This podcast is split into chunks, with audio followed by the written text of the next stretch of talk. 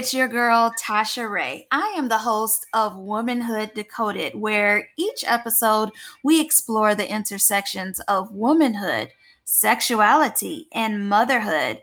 This episode, I have a great guest who is going to give us a little insight into the terminology baby mama.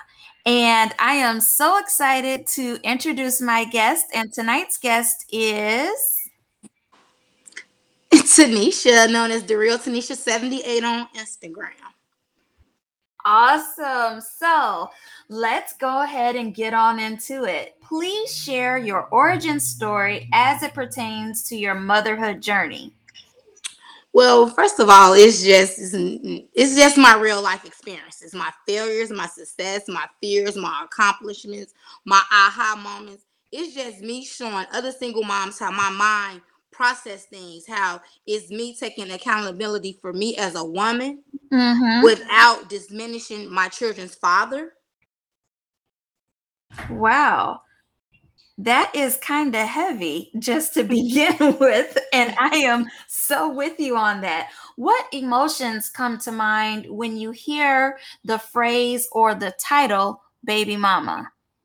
Disrespect for single black moms. I think it's the lowest title you can give a single mother, and it's a stigma being placed upon you based on your marital status without even giving you a chance to voice your opinion of your story, it's automatically assumed you're ghetto, uneducated, poverty stricken, lack skills as of a woman to keep a man, lack emotional intelligence to build a foundation for your children just because you're a single. It's totally disrespectful because if you was any other race, nationality, they would not consider you a baby mama. They would give you the benefit of the doubt and give you the single mom, the solo mom, the co-parent mom, whatever term of integrity.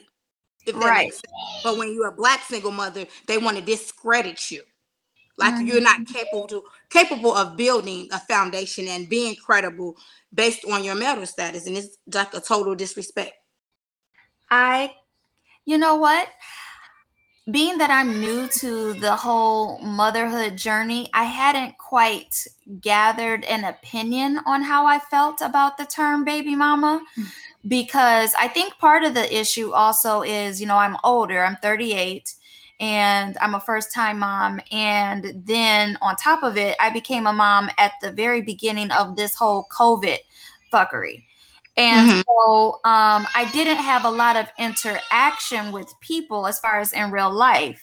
So the term baby mama hasn't really had any kind of significant impact on me just yet if you understand what i mean but hear, but hearing what you are saying i feel like it rings true because as i told you um i we have a friend in common and when i was hmm. telling her about my situation and how i was approached by a white woman at the park and her immediate assumption was you know um how did i feel about being called a baby mama. And in my mind, I'm thinking in my mind, like, where is this white woman even coming from asking me that, you know? And she told me that she considered herself to be a co parent or a single mom, but she said she usually doesn't even go by a single mom because she said she co-parents, they do 50-50 split. So basically she has her child or the child um, you know, 50% of the time and then he has the child 50% of the time. And um yeah, that was basically that's been my only encounter so far with the word baby mama in my quote unquote, you know, journey. Well, I'm 43. I have four children. Okay. 22, 20, 17, and a one year old. Okay. And I'm a girl from the south side of Chicago from the hood. Baby mama has been a term I have been very familiar with my entire parenting life. But considering at this age, who mm-hmm. wants to still be even in connection with that term? Because I know how I feel about it and I know what it I know what it means when mm-hmm. coming from both ends. Like in the hood, baby mama is like terms of endearment. Like, oh, that's my baby mama, that's my baby daddy. When you what they call hood famous. But when you step outside that area code, that zip code, that neighborhood, baby mama is used in a term of disrespect.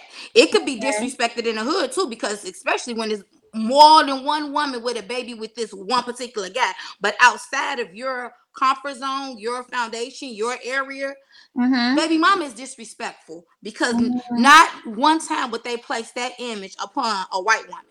Mm-hmm. It's mm-hmm. automatically assumed if you're black and a single mom, you're a baby mom. Right. It diminishes your diminishes your role, diminish your diminish your parenting skills, ability. It just I hate it. Right. and that makes sense though, especially given the um, background that you've shared as far as having your children and then having navigated life to this point. So it definitely makes sense now that I'm hearing even more, mm-hmm. you know, from your perspective. So with that being said, can you tell me about what you hope to change or inspire with the baby mama blueprint? With the baby mama blueprint i just want to i just want to give women the basics because like you said you just became a mom in your late 30s i'm a mom again starting over in my early 40s sometimes you don't even know what landed you here. How did i wind up a single parent a solo parent not married? How did i get here? Like where did the mindset come from? What roadmap did i take to wind up here? Because nobody ever stands in the line to be a single mother.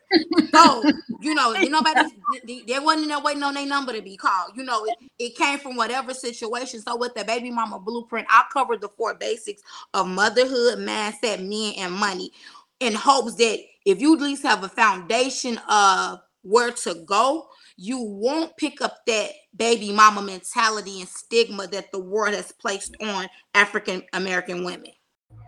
Wow. That is so powerful.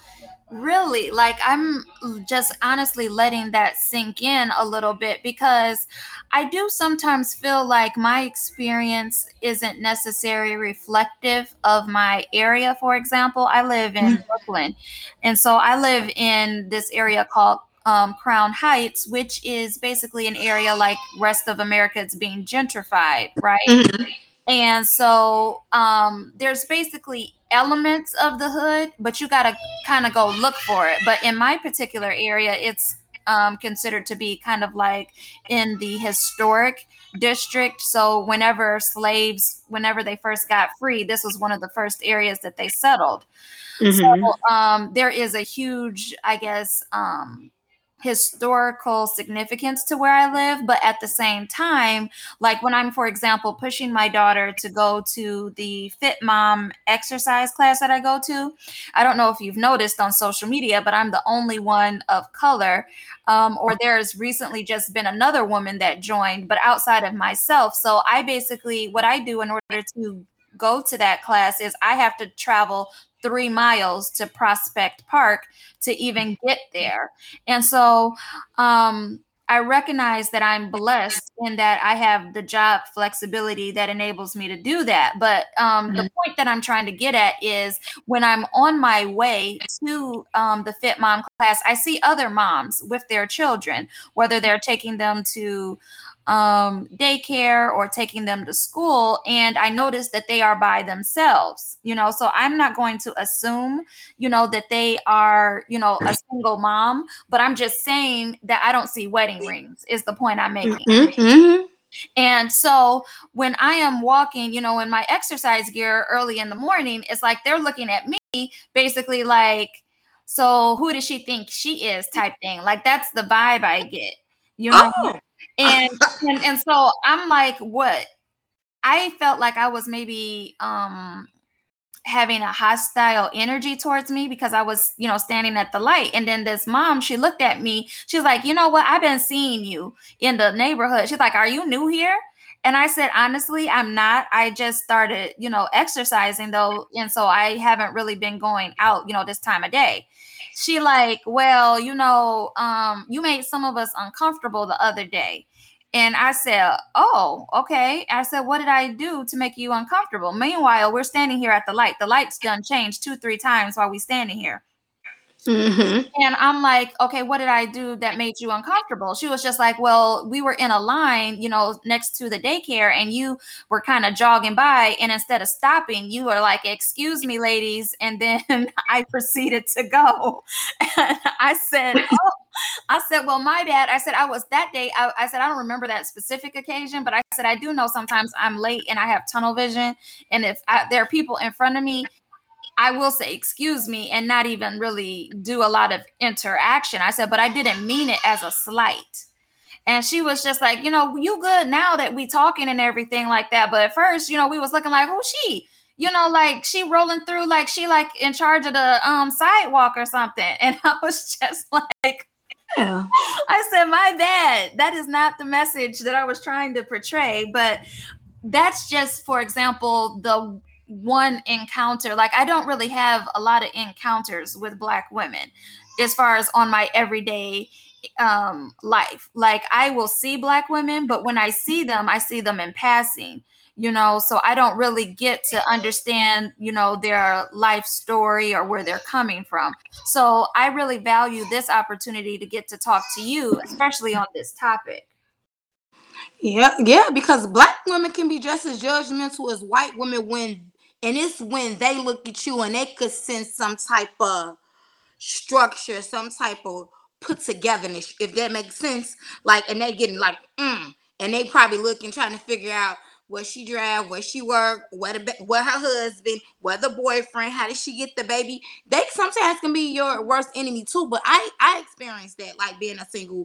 mother on more than one occasion because my kids always went to the best of the schools, um, was always in the best of the program. It was like, who does she think she is? And then my man, who do you think you are? And my and they wouldn't sometimes they would see their dad, sometimes they wouldn't. And we never married, but my kids were so academically inclined and highly intelligent. It was almost like, how did that happen? And that's a single parent household. You, you what I'm saying? The judgment, right. like if you're a single parent, your kids can't stand on these platforms. My kids were the best. And but what I hated about it, bad being a single parent, bad being what they considered the baby mama from my zip code, even though I moved my kids to the suburbs, but I grew up in the hood.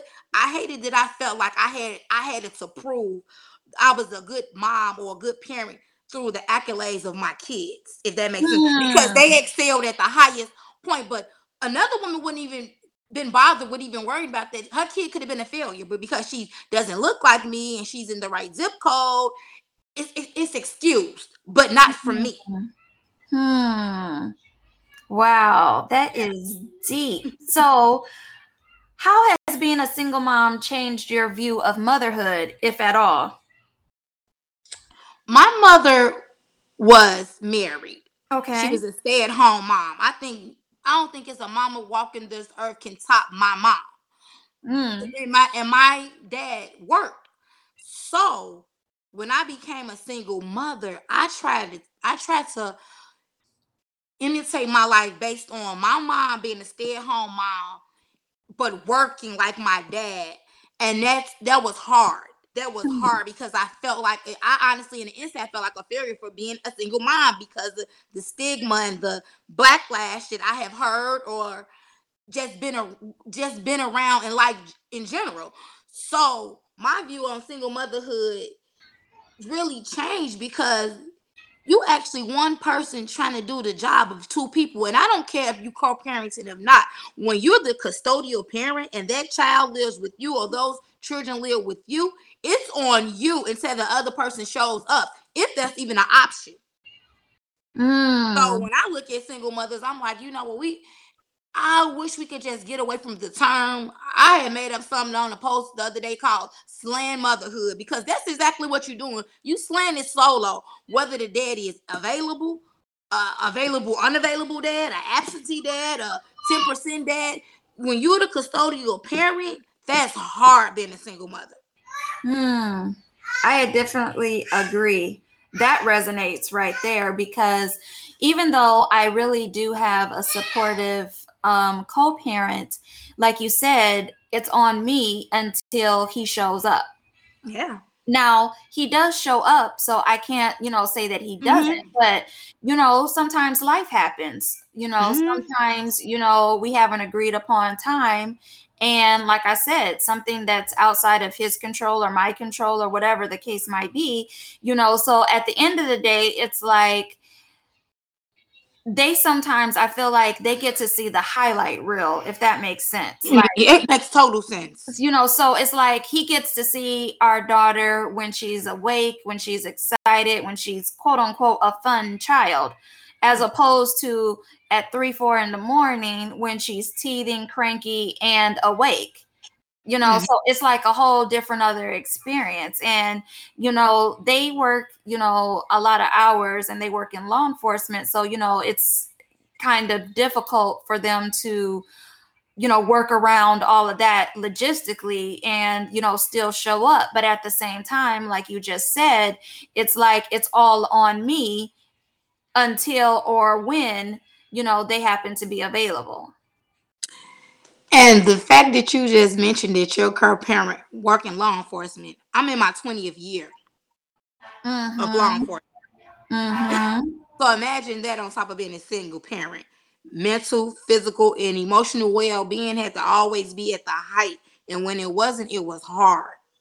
Right. Yeah. I can imagine. I can imagine because they do a very good job as far as compartmentalizing mm-hmm. because you deal with a lot in mm-hmm. that particular field um, to where um, like you said your whole mental stability is kind of challenged you know moment to moment and your life is on the line you know mm-hmm. so it's like a lot that you're dealing with and then after you you know finish your tour you know sometimes it's a double sometimes it's you know whatever it ends up being you know, it can be a traumatic shift to try to all of a sudden turn all of that energy off and then come into mommy mode. Yep. Yeah. Mm-hmm. So my next question is how do you show up authentically as the full mo- woman that you are while also walking boldly in your motherhood? I show up as me. I own me, my flaws and all. It's like it's all me and I my lessons learned, I just I try to pass them on to the next woman as their blueprint. So they don't have to learn the lessons. I already been through it. This is what happened. This is what I did. This was the outcome. You take that and take what you need and use it for your life. Because right. some women they have a problem with accountability. Me, I don't. Right, right that makes sense. Like, I feel like in general, I try to be the type of person where, let's say, theoretically, life is the stove. Mm-hmm. And if I see somebody touch the stove and they end up getting burnt, I'm not the person that I feel like, well, let me go touch it and see if I'm going to be burnt the same way. You know, I'm not that type. You know, if I see somebody else having a problem, I try to look at that situation and try to learn from it. But I think one of the things that has been very detrimental to us as a culture, as far as Black women, is there, especially in my generation growing up, there was this idea that you don't speak about what has happened inside of the house or don't air your dirty laundry or what happens in this house stays in this house. So I feel like those sayings crafted a mentality of silence among mm-hmm. us as black women and when there are opportunities that we could have been learning and growing and evolving as a society and as a community i feel like our our growth was stunted because of silence. Does that um, make mm. sense to you or no? That makes total sense. That makes total sense. Yes. And I just feel like, you know, there's so much competition among us as black women when it comes to professionally and socially especially you know like if we're vying for the attention of a particular man or whatever have you. It's like there's very few opportunities where there is um, genuine collaboration.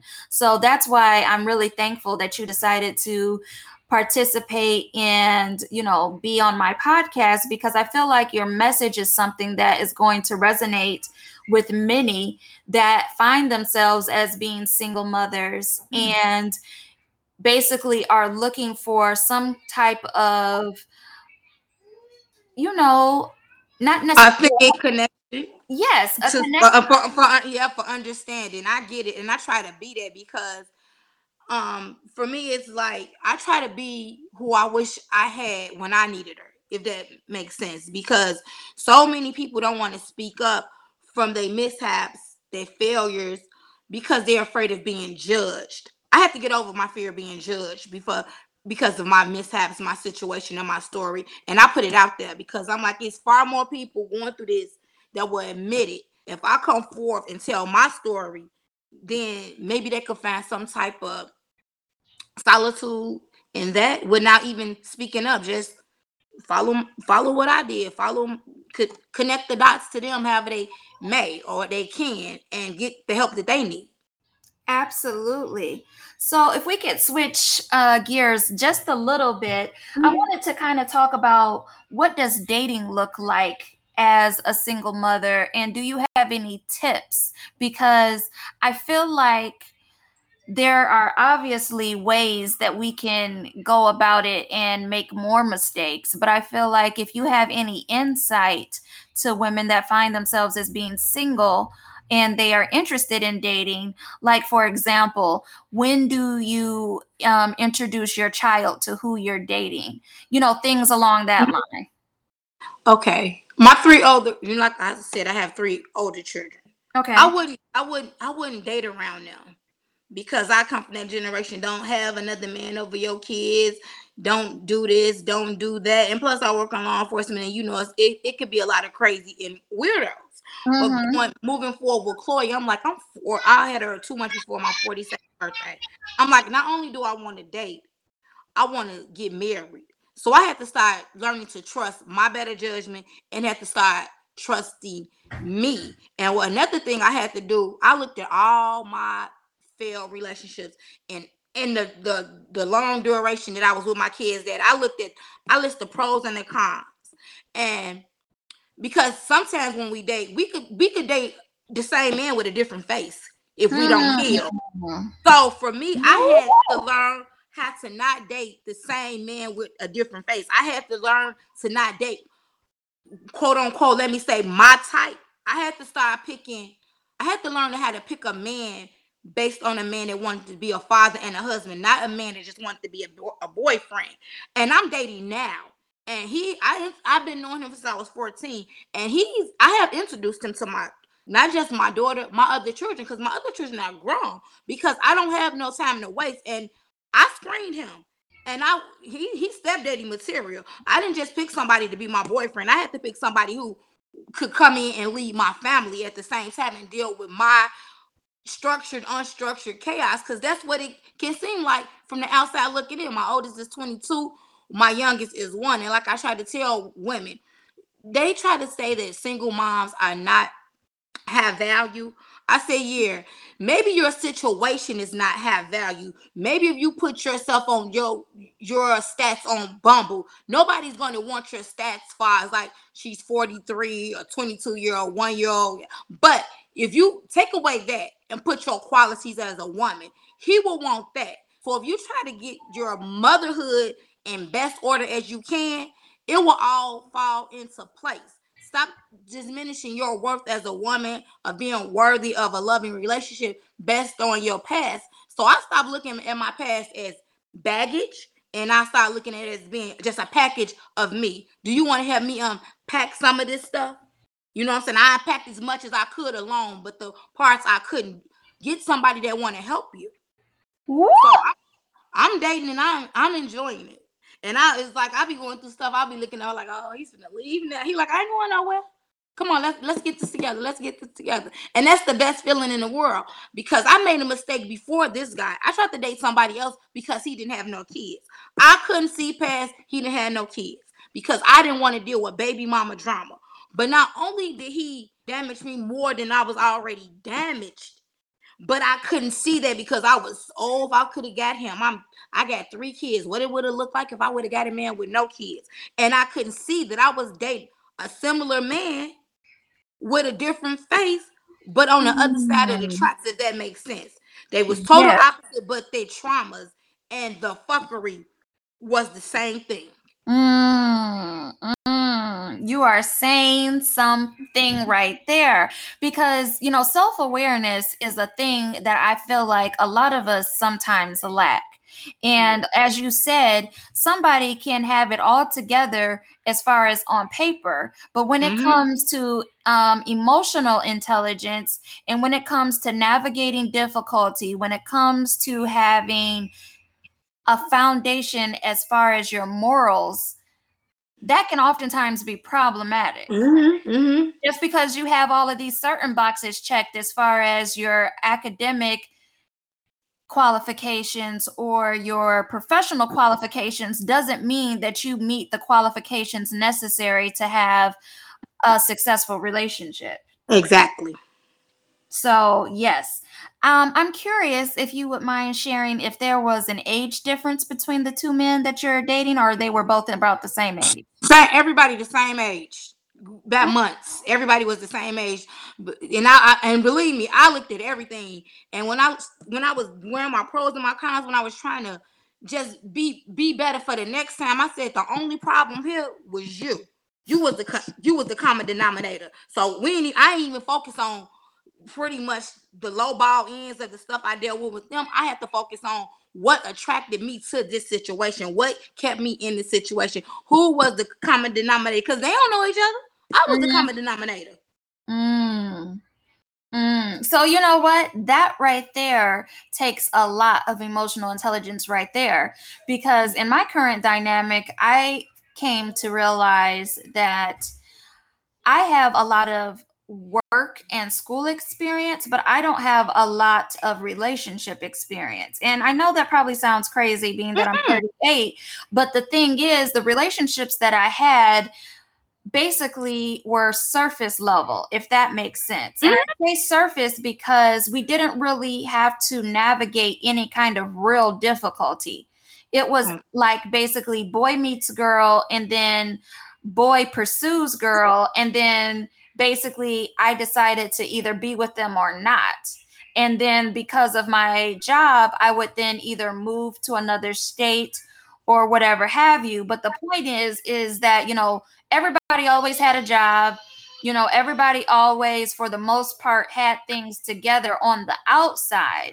But when it came to dealing with, you know, basically the ups and downs of a relationship, that's something I don't have experience in. So now in my current situation, when it comes to dealing with things, I, I find myself at a disadvantage because, like I said, I don't have anything to really pull on. So I found myself making what I feel like are rudimentary mistakes or things that I really shouldn't be having as issues, but being that I am, like I said, I I guess you could say ill-equipped in a lot of ways when it comes to relationships. I, I had to realize that I had to look in the mirror and kind of realize the role that I had in picking and being in the relationships that I was in and how I got to where I am. It's kind of like in a situation, the easiest way for me to explain it. You know how there's times when a man will feel like he's really good in bed? Mm-hmm. And and then you experience him and you're like, what in the whole hell was that? Yeah. Yeah. Yeah. so basically, in that situation, it's like a woman has passed him along the line of life, and he has this idea that he's actually good, but in reality, he is not. And so basically, what happened to me is I was passed along the line in my relationships, thinking that I was doing and I was hitting on all cylinders, when in reality, I wasn't because I wasn't ever tested. Yeah, yeah, and, and and especially like for me, I didn't I dated, but I didn't have a lot of relationships to compare. And I compare each relationship. I not with my new guy because I learned from the last one. I I compare because when you don't have en- enough a, a lot to go on, you don't know what to do, and you compare with within that little what what I say would it would it be like that little circle, your little Right. dynamic. So that's when it comes in. I had to really just figure out why was I attracted what led me? How did I wind up here? I reflected everything back to me because that I could go off of. You mm-hmm. know what I'm mm-hmm. saying? So, because I didn't want to go, I didn't want to be 50. I didn't want to be 45. I didn't want to be in my 40s dealing with the same stuff as 20s and my 30s, but I spent my 20s and my 30s almost with the same person. So when I got with another person, this is what I'm basing it on. Mm-hmm. I know what I, I, know what I don't want. So I had tunnel vision on what I don't want. When he was doing you know, trash things on the other end, but he had he had he offered me what I didn't get with the other one, if that makes sense. So I had to start, I had to figure this thing out. And I had to start taking accountability and was like, look, Tanisha, like, what are we doing here? Because right. I don't want to be singing this song at 50 years old. What are we doing here? Even when I became pregnant with my daughter at 40, 41, I'm like, okay, like what the fuck are we doing here? that that caused some serious searching right there. And but right. I got it together quick because I had already been taking myself on this mindset journey anyway. So I was right. able to get that together quick. But like the main thing that I say, you always have the answers within, within some type of form. They already in you. You just have to sometimes be quiet to find them. Wow. become equipped. Because anything outside of you is just somebody else's opinion or somebody else's story. You can always take from somebody else's story, but opinion is not fact. So you always have to just go back to the root of your thinking, your makeup, your self-esteem level, your self-confidence level. You have to go back damn near to a child like mm-hmm. mine to figure this out. Right. And I feel like you know, especially in my situation, I had a lot of examples of marriage in my family, but essentially I didn't want to have any of that in my life, if that no. makes sense. Yeah. Uh, um, my thing is, I my main issue and problem with marriage is the obligation that comes along with being a wife. I feel like in the black community, or especially in the religious black community, I'll put it that way, there is this expectation that the wife is supposed to set the atmosphere of the home. The wife is supposed to cook, clean, and caretake. And I feel like with my work dynamic, I don't often have the bandwidth as far as emotionally to fulfill all of those quote unquote tasks.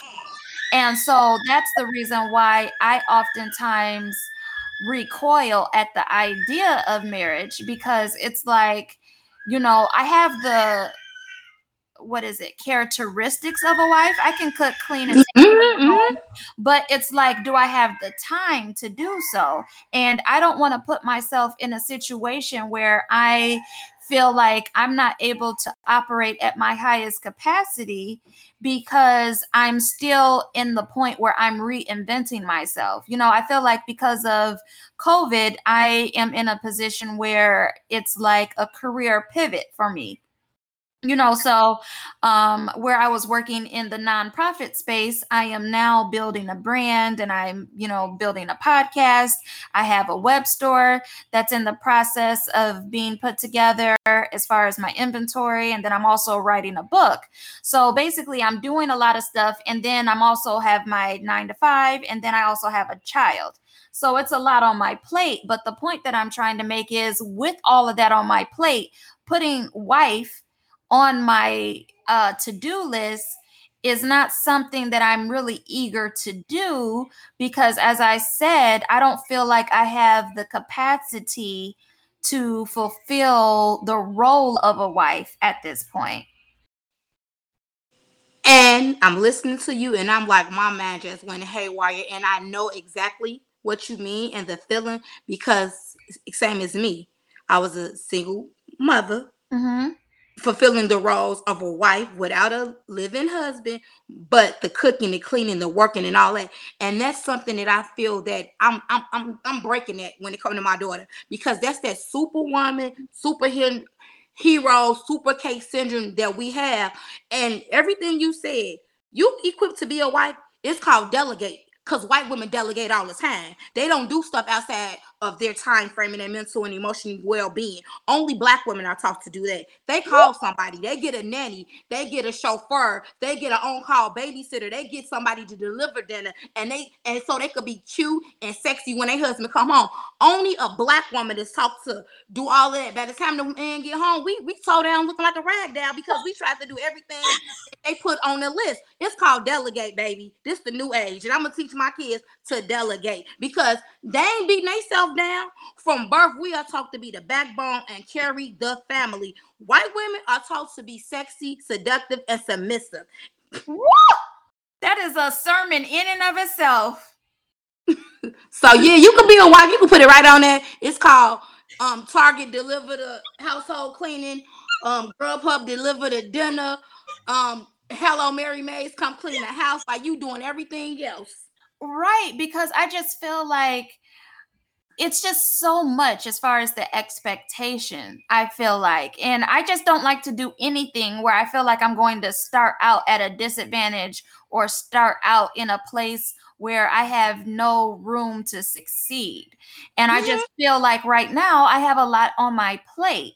And it's like in the situations mm-hmm. that I witnessed, as far as, you know, in my family and then in friends and stuff like that, mm-hmm. it's like people get married for every reason outside of what I feel like is the right reason. It's like people get married, but then they can't stand each other, or they stay married and they can't stand each other. And you can see it as you can feel mm-hmm. it, you know, when you go to family gatherings you look at people and it's like they on different sides of the room, you know, because they can't probably, you know, they probably had a, a fight on mm-hmm. the way to wherever we they were going to.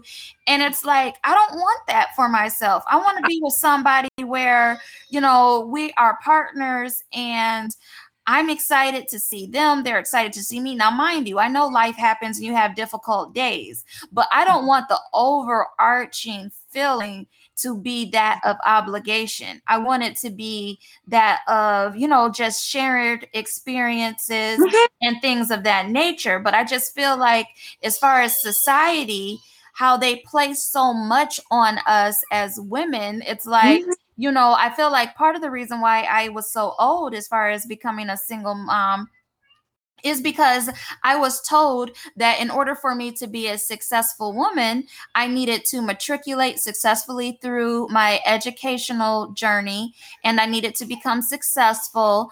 And then I needed to then look for a husband. Well, once I did all of those things, as far as the conveyor belt of life, I looked around and there weren't any real people that I was interested in as far as marriage material you know there were the, the mm-hmm. divorcees or there were the ones that were the habitual cheaters or they were the ones that were um essentially the playboys where they have no mm-hmm.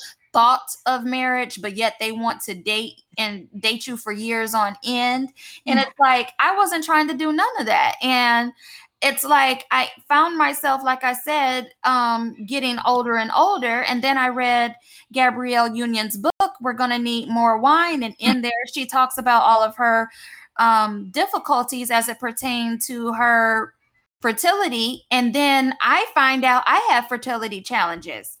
Okay. So then it's like, okay, so what am I supposed to do now? You know, as far as, you know, trying to set my life together because I thought that I was doing everything according to the plan as far as you know my life ducks in order. But then as you can see, I still ended up on the other side as a single mother.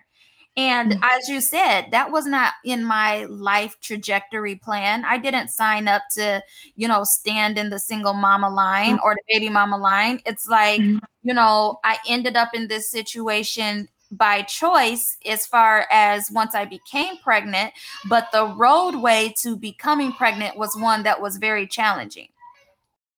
Yeah. And so it's like I don't regret it, but at the same time, if I had my way, I would have if I was going to pick to be a single mom, I would have done so earlier in life. You mm-hmm. know, um but at the same time I feel like I'm kind of at an advantage in that now I have a lot more patience. I've experienced things so it's not like, you know, sometimes you explained how you became a mother early. So yeah.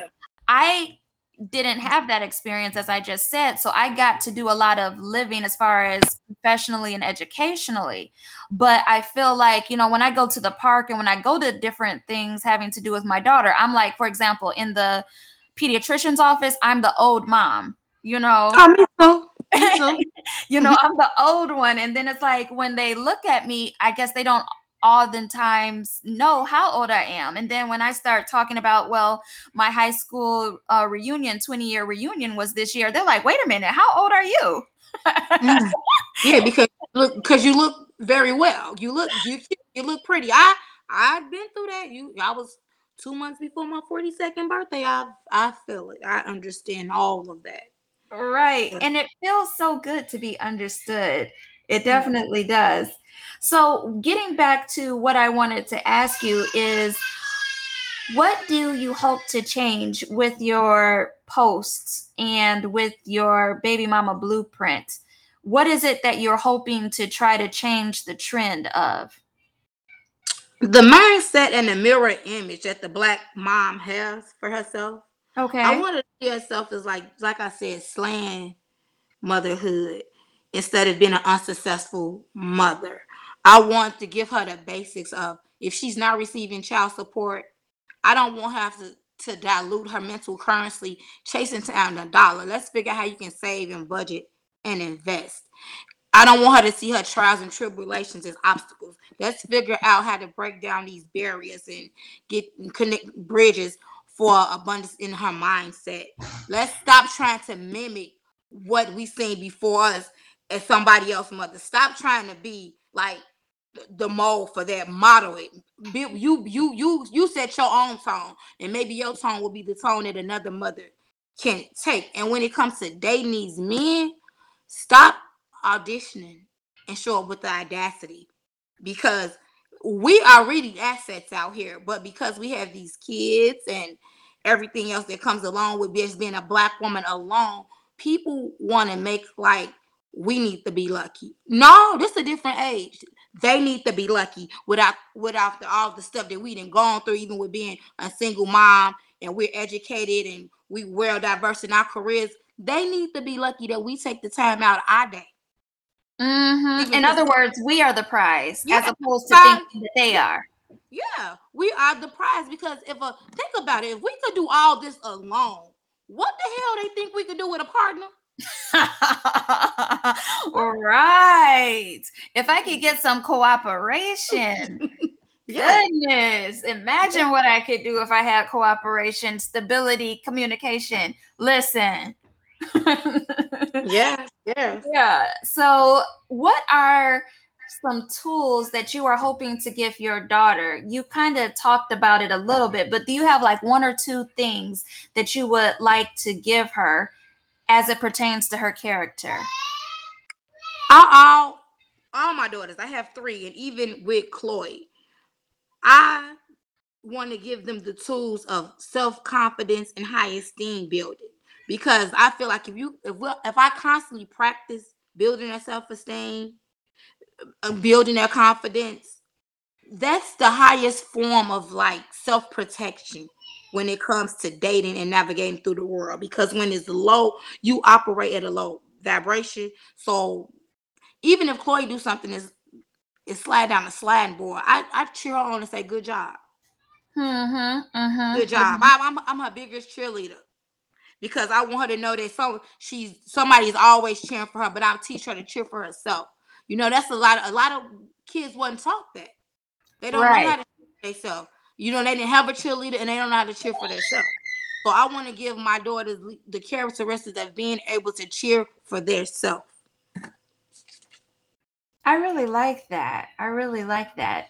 I know my daughter, um, whenever she does something, she claps for herself. At first, I was just like, what are you doing? But now that you put it in that perspective, that makes a lot of sense. Yes. What I want to know is what do you wish someone would have said or done to uplift you when you began your single mom journey? It's okay to leave the relationship when it doesn't validate your feelings instead of staying and trying to work it out for years. You know what I'm saying? Because out, being a single mom is hard. but people paint the picture like it's a damn death sentence, and it's not, and it doesn't define you as a woman. Right. Absolutely. Yes, because a lot of time we stay because we don't we don't want that broken home. We don't want that broken foundation. Nobody does.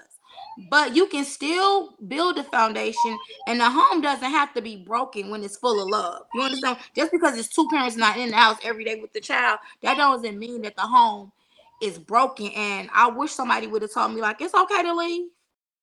And, and wow. when your feelings are not validated, but when you don't even know how to validate yourself, like that goes back to the characteristic of building my daughter's self-esteem and confidence. You understand what I'm saying? So th- those two go together. I wish somebody would have told me like it's okay to leave. Just leave. Wow. Cause I stayed with the same person for years. And even after I left, I went back because I felt like there's nothing else out here. I might as well stay where I'm at. No, I changed my mindset to saying this. It's a whole lot out here. I just got to go to different places to find it. I stopped trying to tell myself that it's no good men out here. Every man ain't shit because that's not true. I told myself it's the men you're picking, it's the environments you're going in. So expand your environment and expand your mindset, and better men will come. Better available men will come with more options. And not to mm-hmm. say that the person I had kids with is not a better man. He's right. just a better man for another woman.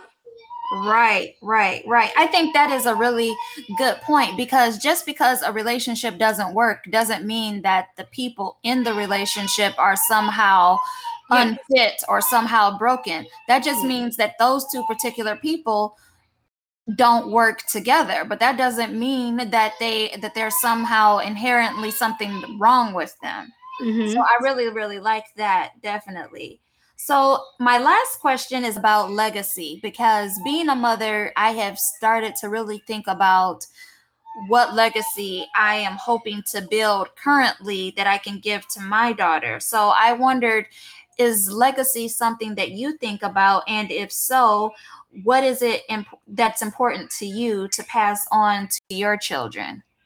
It's important. It's important to me to pass on money. So I make sure any money decisions I make, I try to make them from the point of longevity when it comes to like any investments, any mutual funds, even just like a like a regular savings account. If I died today, how much money would be that they could withdraw? And property. I bought my house at a young age. I don't. I only have this piece of property, but after the after we cool down with the pandemic, I want to purchase multi multi level um buildings like two flats, three flats in Chicago. We have two flats three flats and multi-unit buildings. So mm-hmm. property, and I want to pass down the abundance of mindset because every I know people think that's cliche. A mindset is everything. Once you visualize and think something in your mind that you can do it, you can actually do it if you put action to it. A lot of women are not taught to believe they can. And the fact that I'm writing a book, um, well, it's pretty much written in Google Docs. I'm going through, I guess, editing and just making sure it's I'm satisfied with what I want to put out there. I'm leaving a book behind. And in my book, the book will pretty much show them how my mind operated as a woman in many different areas, how my mind processed things in many different areas. And I hope it gives them the legacy to know that they can rewrite and restart their life anytime they get ready without feeling like a failure. Woo! That is powerful right there. My goodness. I feel like I am just so honored and fortunate to have had this conversation with you. And I would like that um, for you to go ahead and share your social media because I know I want to continue to follow your journey. And I know my audience is going to be interested to know what you're up to next, especially with your book. So if you would share your social media, that would be great. I'm on Instagram as the real Tanisha 78. Just oh. my name. 78 is the year I was born. The real Tanisha 78. That's okay. what I can follow on Instagram. Okay. That is amazing. And I will go ahead and make sure that I have that in my show notes so that, you know, people can find you because I feel like I said at the beginning of this interview that you know, you definitely have a story that resonates with a lot of women and the tools, strategies, and resources that you have allowed yourself to acquire and that you're willing to pass on that information as opposed to hoarding it, I feel like it's going to do a huge service. And it's a huge testament to who you are as a woman and to your personal growth. So I just want to send you all the positive vibes and tell you that I, like I said, I feel so fortunate to have had this conversation and i am definitely looking forward to all that you have um, coming up next Oh, thank you so much. And I'm very grateful to be on your show. And I follow you as well. You get me thinking like I need to start me some type of family, some type of moms that jog in the park or right um, you know, walk in the park because I suffered, you know, from anxiety and depression, and I didn't have postpartum depression. And one thing about it, when you're around like um scenery and nature or anything that's operating on like a level of peace, it right. brings you calm. And I'm like, you you need women need women. We need these. We we need your podcast. We need your platform. We need this community. We need each other. And once women realize that, I be I think it'll be a lot less competition and comparison. We all go through the same thing. I say this all the time. Every mother want a badass bank account, a hella fast shoe game, kids that's a selling, and a man that's not cheating. We all want the basic, and I don't care how old you are. That's what you want. Uh-huh. Right. We need, we need, each other. We need right. each other experiences and failures and successes to, to connect the dots. We we need each other. Like, yeah. I, I thank you for having me as a guest on your show. Absolutely. I feel like we're definitely going to need to do a part two if you're open to it in a couple months. Yes, we can. Oh yay! Thank you. I'm excited yeah. because, I, like I said, I just feel like you know we just kind of started to scratch the surface. But I am excited to see what my audience is going to um, say about this episode. But I really feel like you really laid down some gems, and you've definitely given me some things to think about and to process moving forward in my dynamic. So again, I am just so grateful to you, and that concludes our episode. Thank you. Okay, so everyone, this is Tasha Ray, the host of Womanhood Decoded, where each week we explore the intersections of womanhood, sexuality, and motherhood. And I am sending you all of the good vibes, and we'll see you next time.